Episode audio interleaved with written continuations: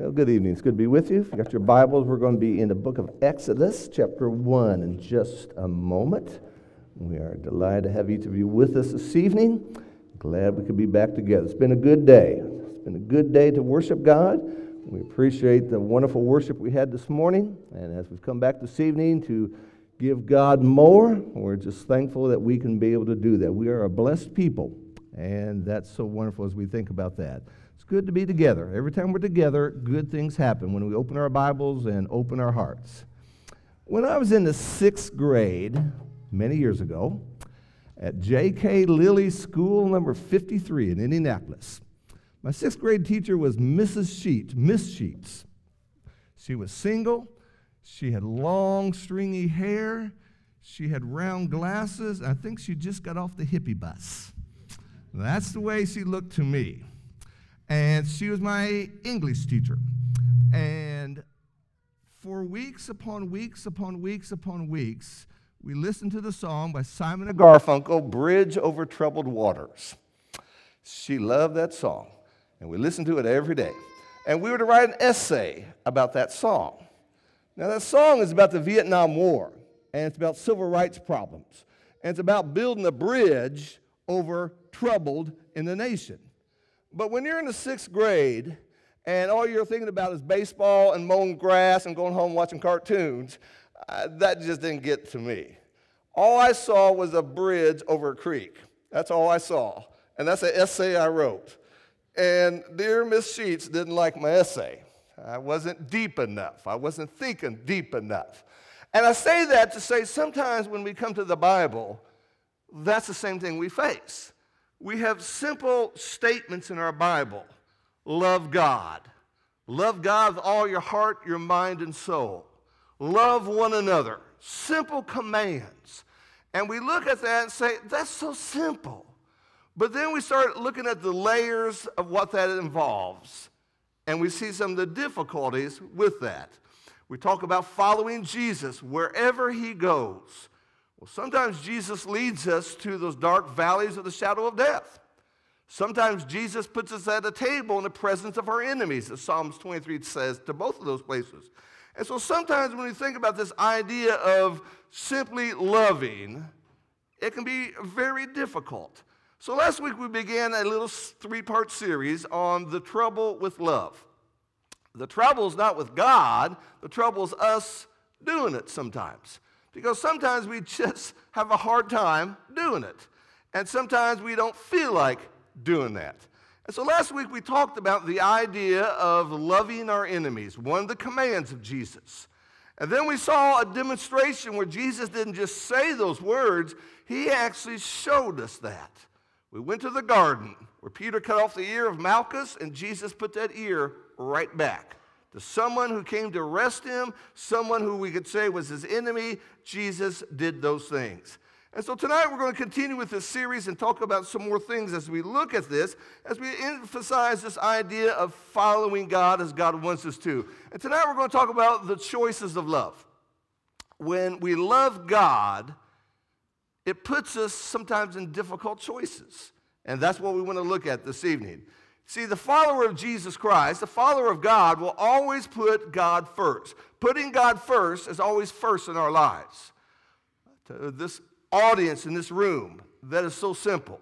So many of you are there. When you make your choices, God comes first. God always comes first. And we see that in so many different ways. Luke chapter 9 talks about denying ourselves and taking up our cross and following Him. A lot of people don't get that today. They'll follow God as long as convenient. Or they'll follow God until they find a better deal in their life. Or they'll follow God until the road gets difficult and then they're going to stop. Not for the disciple of Jesus. We know wherever that road takes us, that's where we need to be. And so we have a faith that we could say is settled. Settled meaning that there's no question in our mind. We know, we, we know the answer. A faith that is sure and a faith that is steadfast. Paul would say in the book of 2 Timothy, chapter 1, verse 12, he says, For this very reason I suffer these things, for I'm not ashamed, for I know whom I have believed, and I am convinced that he is able to guard that which I've entrusted to him until that day. The jury's not out for us. It's not a matter, well, should we, should we? Now we know. We know because the evidence in the scriptures. And so this evening, what we want to do is we talk about this idea of the choice of love. I'm going to share with you three simple principles. And then, like Darren did at the end of this morning, I'm going to give you some application that we put all this together. First thing we need to look at and appreciate as we think about this is that loving God oftentimes puts us in the middle of hard choices. And that's what we're going to look at. I've got five different places in our Bible we're going to look at. So let's begin over in the book of Exodus. They'll be up here on the screen. The verses will not, but just, uh, just uh, notations will be. So let's begin in Exodus chapter 1 and begin verse 8, read down to verse 17. Following God, loving God, oftentimes puts us in difficult situations, puts us in the middle of hard choices. If we weren't following God, we wouldn't, it'd be easy. We'd just do whatever we want to do. But because we love God and we follow God, these things come up. So in Exodus chapter 1, beginning verse 8, a new king arose over Egypt who did not know Joseph. He said to his people, Behold, the people of the sons of Israel more and mightier than we. Come, let us deal wisely with them, or else they will multiply, and in the event of war, they will also join themselves to those who hate us and fight against us and depart from the land. So they appointed taskmasters over them to afflict them with hard labor. They built for Pharaoh storage cities in Pithom and Ramesses. And the more they inflicted them, the more they multiplied, and the more they spread out. So they were in dread of the sons of Israel. The Egyptians compelled the sons of Israel to labor rigorously. And they made their lives bitter with hard labor and mortar and bricks and all kinds of labor in the field, all their labors which they rigorously imposed upon them. Then the king of Egypt spoke to the Hebrew midwives, of whom was named Shiphrah and the other was Puah, and said, When you are helping the Hebrew women to give birth and see them upon the birth stool, if it is a son, you shall put him to death. If it is daughter, then she shall live. But the midwives feared God and did not do as the king of Egypt had commanded them, but let the boys live. And so, what we see in these passages here is this difficult situation. This is not about wearing masks, this is not about trucks up in Canada. This is about taking somebody's life. Way back in Genesis chapter 9, after the flood, God said, We are not to take the life of another person. And here they're faced with this situation. Every time one of those Hebrews have a boy, you are to kill them. But they feared God. They feared God more than they feared Pharaoh. And they were defiant against Egypt because they knew what they should do. Now, the second passage is along the same idea, but we're going to look at it in the book of Hebrews, Hebrews chapter 11. And again, it's within the same context of what we just mentioned. This time we go to Hebrews 11, and we're going to talk about Moses' mother and father. Hebrews 11, verse 23. By faith, Moses, when he was born, was hidden for three months by his parents because they saw he was a beautiful child and they were not afraid of the king's edict. It was against the law for Moses to live because he was a boy born among the Hebrews. Following God, loving God, oftentimes puts you right in the middle of difficult situations. Now, the next one is in the very next verse and following. Hebrews 11, beginning verse 24.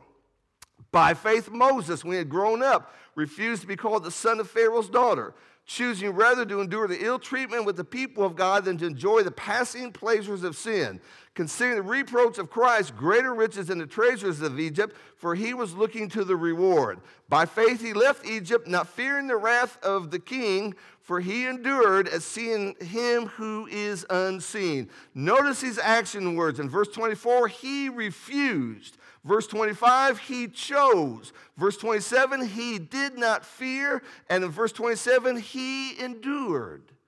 Once again, following God sometimes puts you in the middle of tough choices. Now, for American theology, that bothers us. Because in our way of thinking, if I follow God, life ought to get easier. I'm following God. I'm doing what's right. If I follow God, life ought to be sunshine every day. And what we're seeing here is that's not the situation. And oftentimes when we choose to put God first in our life, we're right in the middle of a difficult situation. Our next passage takes us to the book of Acts, Acts chapter 4. And again, loving God puts you in the middle of difficult situations. Let's grab the first three verses to get the context, and we'll jump on down to verse 13.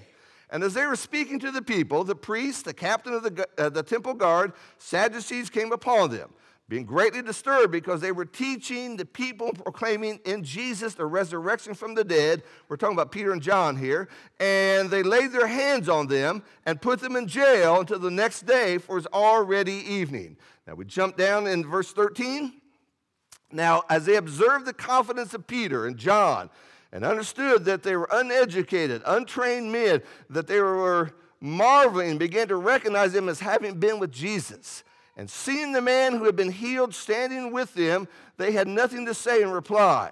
But when they had ordered them to go outside of the council, they began to confer with one another, saying, What shall we do with these men? For the fact is noteworthy miracle has taken place through them is apparent to all who live in Jerusalem. We cannot deny it.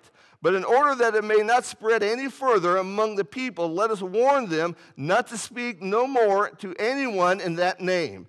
And when they had summoned them, they commanded them not to speak or teach in the name of Jesus. Peter and John answered and said to them, verse 19, whether it's right in the sight of God to give heed to you rather than God, you be the judge. Verse 20, for we cannot stop speaking what we have heard and seen. Following God puts you in the middle of a mess sometimes. Here, the city official says, We're telling you it's against the law. Don't be saying Jesus' name anymore. Don't be preaching Jesus anymore. Don't be doing these miracles anymore. We want you to stop. We're going to let you out of jail, but you got to obey the law. And what they're saying is, we put God first. We cannot stop. And then a fifth example I want to give to you, then we're going to tie this all together. It takes us to the book of Daniel. Daniel chapter 3. And you know the story Shadrach, Meshach, and Abednego in the fiery furnace. And let's just, be, let's just grab a section of this, start in verse 16, Daniel chapter 3 and verse 16. And here, big statue have been put up. They've already blown the trumpets. Everyone's bowed down, Shadrach, Meshach, and Abednego. They're brought before Nebuchadnezzar. Nebuchadnezzar says at the end of verse 15, What God is there that can deliver you out of my hand? In other words, I don't care who your God is, I'm stronger than any God. That's what he's saying.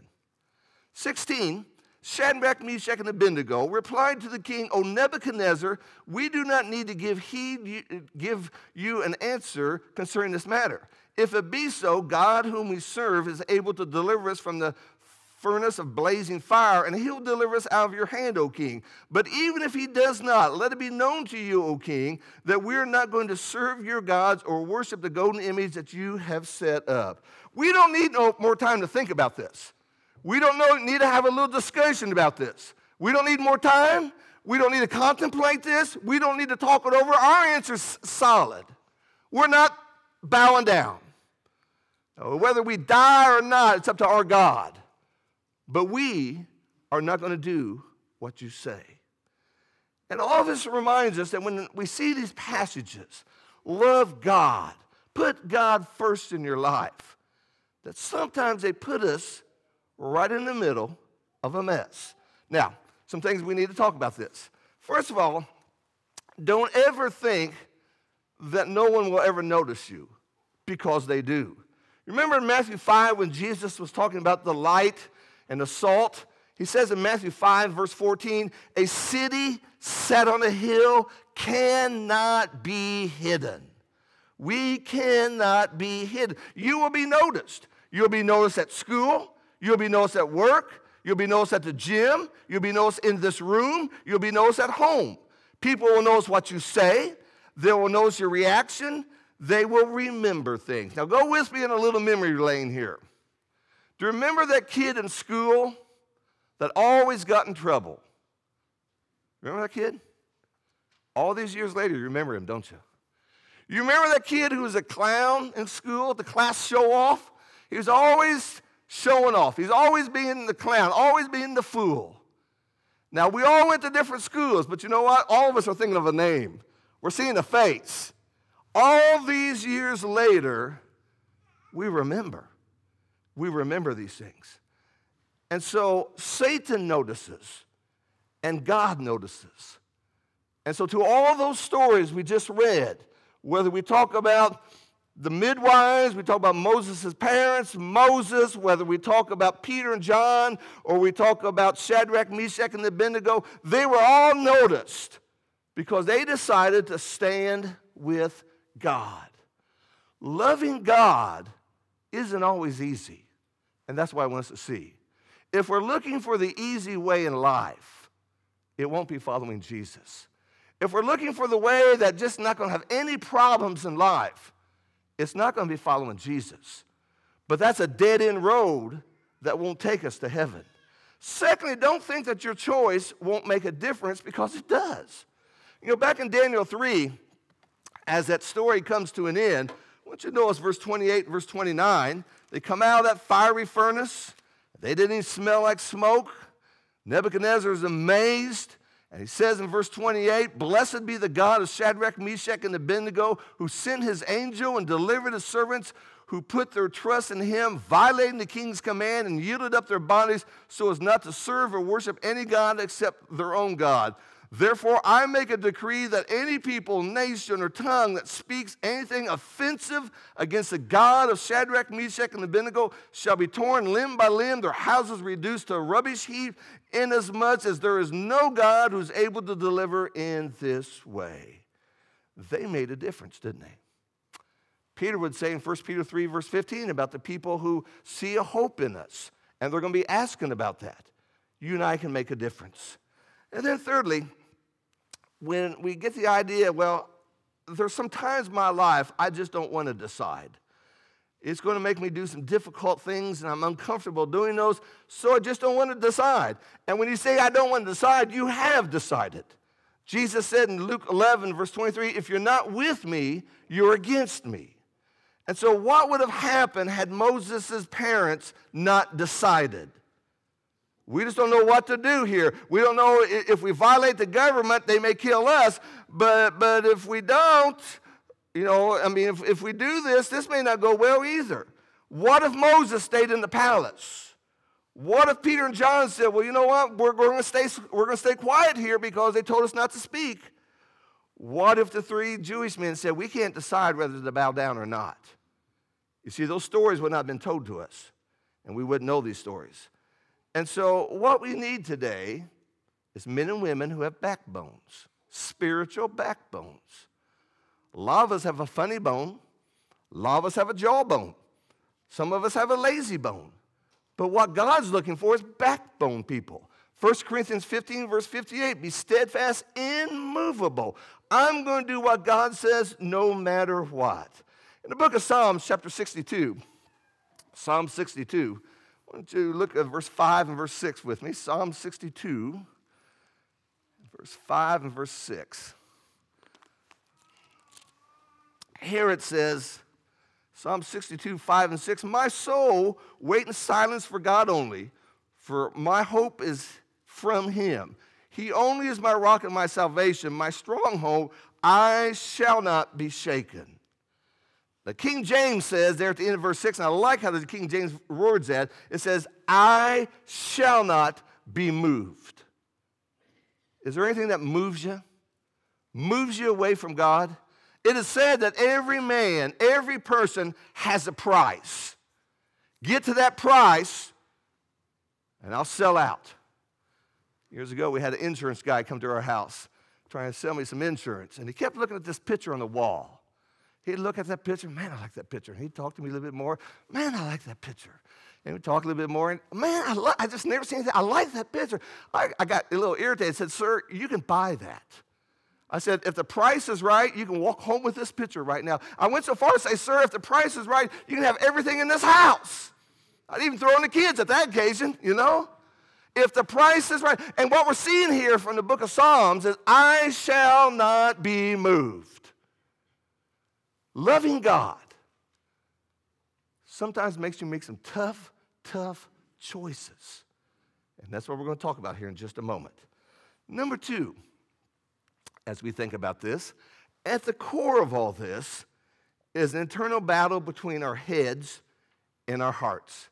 What we mean by this is our heads, where faith is, is what we know is right. Our hearts is where our feelings are. And so it's a battle between what I know is right and maybe what I want to be right. My faith and my feelings, truth and self, what ought to be done and what I want to do. And, and that's a battle a lot of us have. A lot of us have this battle because of our friends. I don't want to get to a point where I have to say my friends are not right. And so what we do is we kind of take a step toward them and then another step toward them. And what we try to do is find a way we can compromise. Now, my head tells me this. My head tells me that the Bible teaches if I'm going to be saved, I have to be baptized. That's a matter of just facts in the Bible. But I've got some dear, dear friends, and they love Jesus. They just don't believe in baptism. Could it be we're seeing this wrong? Could it be there's another way? And what you have here is a battle between the head and the heart. And I think a lot of us have that battle from time to time. And a lot of us go through things just like that. So when you turn to Luke chapter 10, and we read about the story of the Good Samaritan, again, this could be a head and heart issue.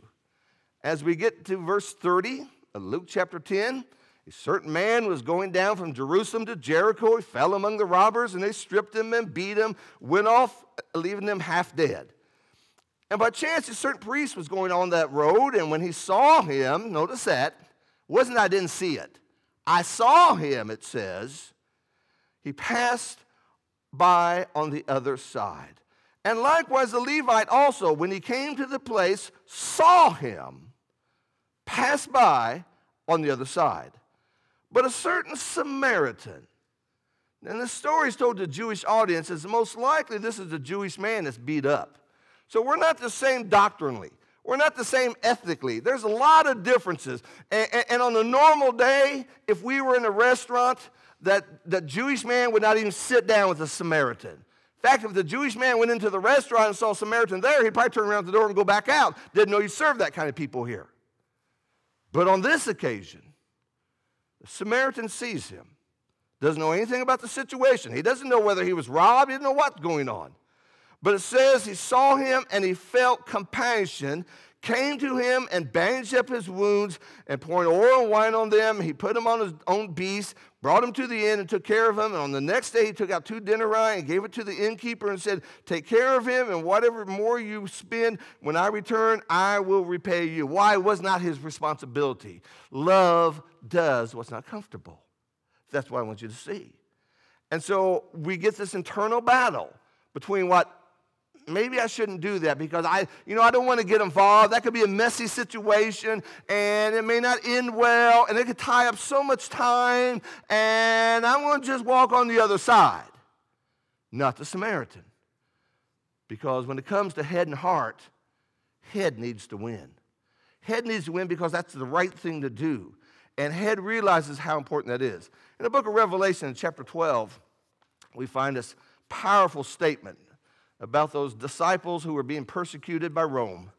And it says in verse 11 of Revelation 12, it says, And they overcame him because of the blood of the Lamb, because of the word of their testimony, and they did not love their life even to death. My life's just not, not important. I give it to God. If it ends now, it ends now. Can you see that? And can we see when we talk about loving God, such an easy thing to do. Love your neighbor, love one another. And then we start peeling off these layers. We say, this is some hard stuff. And maybe I don't do it as well as I should do it. And then, number three, as we think about our lesson, these choices we make affect us, they affect others, and they impact now, and they impact forever. We would not be talking about Moses here had he stayed in that palace. We would not be talking about Shadrach, Meshach, and Abednego had they bowed down that day. But the choices they made, as uncomfortable as it was, as risky as it was, as it put them in the balance that you could die on this day, they put God first. And that's what I want us to see. Some of you are in my Tuesday class, and in Revelation chapter 2, where we talked about the church at Ephesus. It says in verse 10 Do not fear what you're about to suffer. Behold, the devil is about to cast some of you into prison, and you'll be tested, and you'll have tribulation 10 days. Be faithful until death. Be faithful when they heat that furnace up. Be faithful when they open up that pit to the lions. Be faithful when they say, You cannot do this anymore. So that's the idea of love puts us in some difficult situations. Now, let's talk about some application. Application number one is those hard conversations that you need to have. The hard conversations. We all have them. It's in our family, it's people at work, it's people that we need to sit down and have a conversation with about Jesus. It's about things that they're doing that may not be right. And oftentimes, what we do is we, we don't want to have those conversations, so we kick that can down the road and we just hope someone else will do it. And, and, to give you an illustration of this, look with me in Matthew chapter 18 and in verse 15. Matthew 18, verse 15. As Jesus here was talking about our relationships with one another, he says, And if your brother sins, and there's a footnote says they're against you. If your brother sins against you, go and reprove him in private. If he listens to you, you've won your brother. Now, our way of thinking is if, if Mike has sinned against me, I'm going to stay at home and wait, and Mike's going to come to me. He hurt me, it's his responsibility to come to me. That's not what that verse says. Somebody sinned against you, you go and tell them. Now, that's a hard conversation. And that's something we don't want to do. But loving God, loving Jesus, oftentimes leads us to do that. And one of the things it is, is not always conversations that are, uh, we may say, uneasy or tenseful. They can be conversations that we just need to have, the encouragement we need to give, the help that we need to give. This morning we had Susan with us, and Susan Kraus, and her father was buried this past week. She walked in, had little tears in her eyes. I put my arm around her, and first thing she said is, You know. And I do, because I buried my father just a year ago. And so sometimes when we have gone through these experiences, we can help others. I know. I've been there. You know you've been there. And that's some of those things we see. Second application is drawing the lines with others. We just got to realize that there's certain people that are not helping me get to heaven. There are certain people that may be taking me the wrong direction. They may not be a good influence, and they may be feeding me spiritual poison, even though I don't recognize it. And the more I'm around them, the less godly I act. And the loving thing to do is if they won't listen, they won't try to come to where Jesus is. There comes a time in my life, and I've got to draw a line. For my own soul salvation, I've got to say, I can't do this anymore. I can't do this anymore. Now, that's hard. That's very hard to do. Some people may be lifelong friends, some of them may be family members, but every time you're with them, the talk is negative. Sometimes it's even ungodly. The activity is not good. You walk away feeling guilty. You feel like I've messed up once again. And you got to ask yourselves, how many more times do I have to go through this? Sometimes I've got to do the hard thing. Love isn't always easy. Third thing is offering second chances to someone who hurts you. That's hard to do. Okay, again, that's against human nature. You know God wants you to forgive, and you know from the book of Matthew in chapter 6, when Jesus gave us that model prayer, if you do not forgive, your Father won't forgive you. That's a hard thing to do. Some people we feel like don't deserve a second chance. Some people we think I've given them a second chance. They're on number 15 by now. But forgiveness is something God wants you to do. That's hard to do. And so when we say love God, sometimes that takes us to difficult places. And then number four is to walk in integrity. We live in a world today that has no problem lying and cheating and stealing, uh, saying things they shouldn't say. And you get to the point in your life, and say, I cannot participate in this. And as it cost Shadrach, Meshach, and Abednego thrown in the fire furnace, it might cost me my job. And that's radical. But love God first. Follow God always. That's what we're trying to see. And so, from our thoughts this evening, I hope you can see when we talk about this idea of loving God, there are choices that come with that. And if I'm going to be the person that God wants me to be, it may put me in a fiery furnace or a lion's den or standing before city officials and saying, You cannot say this anymore. And then I'm faced with a dilemma. How much do I really love God? How much is He going to be first? Someone wrote this little thing called a kingdom person. A kingdom person is someone arrested by the king. He's sold out, lock, stock, and barrel to the kingdom issues. He's moved by kingdom causes. He dances to kingdom music. He's thrilled with kingdom victories. He loves kingdom subjects. He's committed to kingdom agendas. He stands for kingdom standards. He follows kingdom orders. He preaches the kingdom gospel. He invests in kingdom enterprises. He's on the kingdom schedule. He engages in kingdom conversation. He holds to a kingdom value system. He is the kingdom army. He knows the kingdom book. He speaks the kingdom's language. He fulfills the kingdom's purpose. He gives lavishly to the kingdom's project. He enjoys the kingdom's blessings. He fights the kingdom's battles. He achieves by kingdom's power. He defends kingdom positions. He endorses kingdom conquest. He worships kingdom's king. He cheers the kingdom's effort. He mourns the kingdom losses. He pays the price for kingdom membership. And if need be, he dies for the kingdom's honor. He belongs to the kingdom. And that's a far cry from saying, I'm a member of a church. Somebody who's committed to God. Love the Lord your God with all that you are. Jesus said that is the greatest commandment. Hebrews 12, verse 28 says, We are receiving a kingdom that cannot be shaken. And so we have one more lesson as we continue this three part series about love and about the trouble with love. Now, we need to see that these difficulties and these challenges should not make us back off. It just puts before our eyes that these are some things I need to be aware of. And I need to be aware of that if I love God, I may be facing some difficulties when I go to work tomorrow. If I say I love God, I may have some difficulties when I walk in my house tonight. When I say I love God, there's these things that come up. But either I love God or I don't.